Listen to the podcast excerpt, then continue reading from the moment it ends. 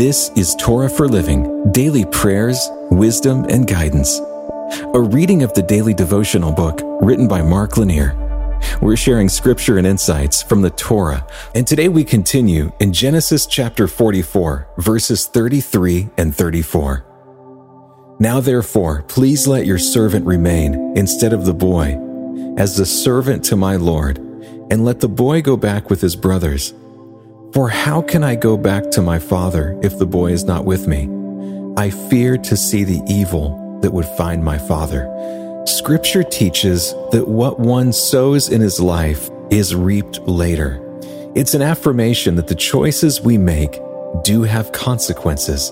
And while we don't always know whether the consequences will be A or B, we can be assured that good deeds will bring good results and sin will bring negative ones. So it was with Judah nearly 4,000 years ago. Judah wasn't the oldest of Jacob's 12 sons, but he was a vocal one.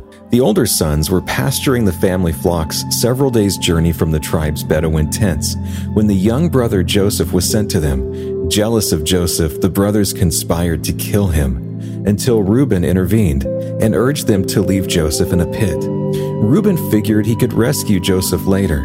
After they threw Joseph into the pit, Judah was the brother who decided to take a different course. He convinced his brothers to pull Joseph out and sell him to slave traders. Judah's idea sent Joseph away, sold into slavery. As years turned into decades, the family lived thinking that Joseph was dead. No one dreamed that God had his hand on Joseph and had raised him up to be Pharaoh's right hand, ruling in Egypt. When Jacob and his tribe needed food, Joseph led the brothers into Egypt to buy food from Joseph. Of course, Judah didn't know that he was dealing with Joseph. Dressed as an Egyptian, speaking a foreign language, and well into middle-aged, Joseph was incognito.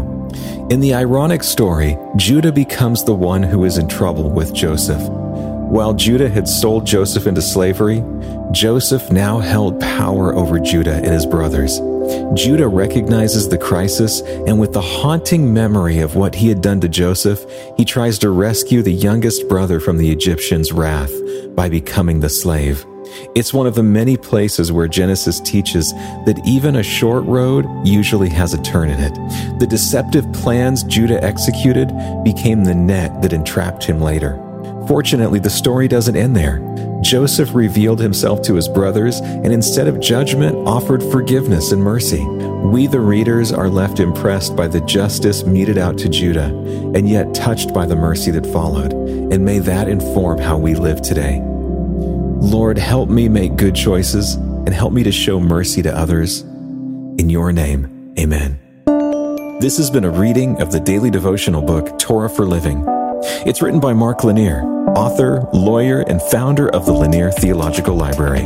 You can find out more about the book in the show notes. And you can hear even more podcasts, watch videos, and read blogs and devotions that we hope will strengthen your faith right now at HopeOnDemand.com.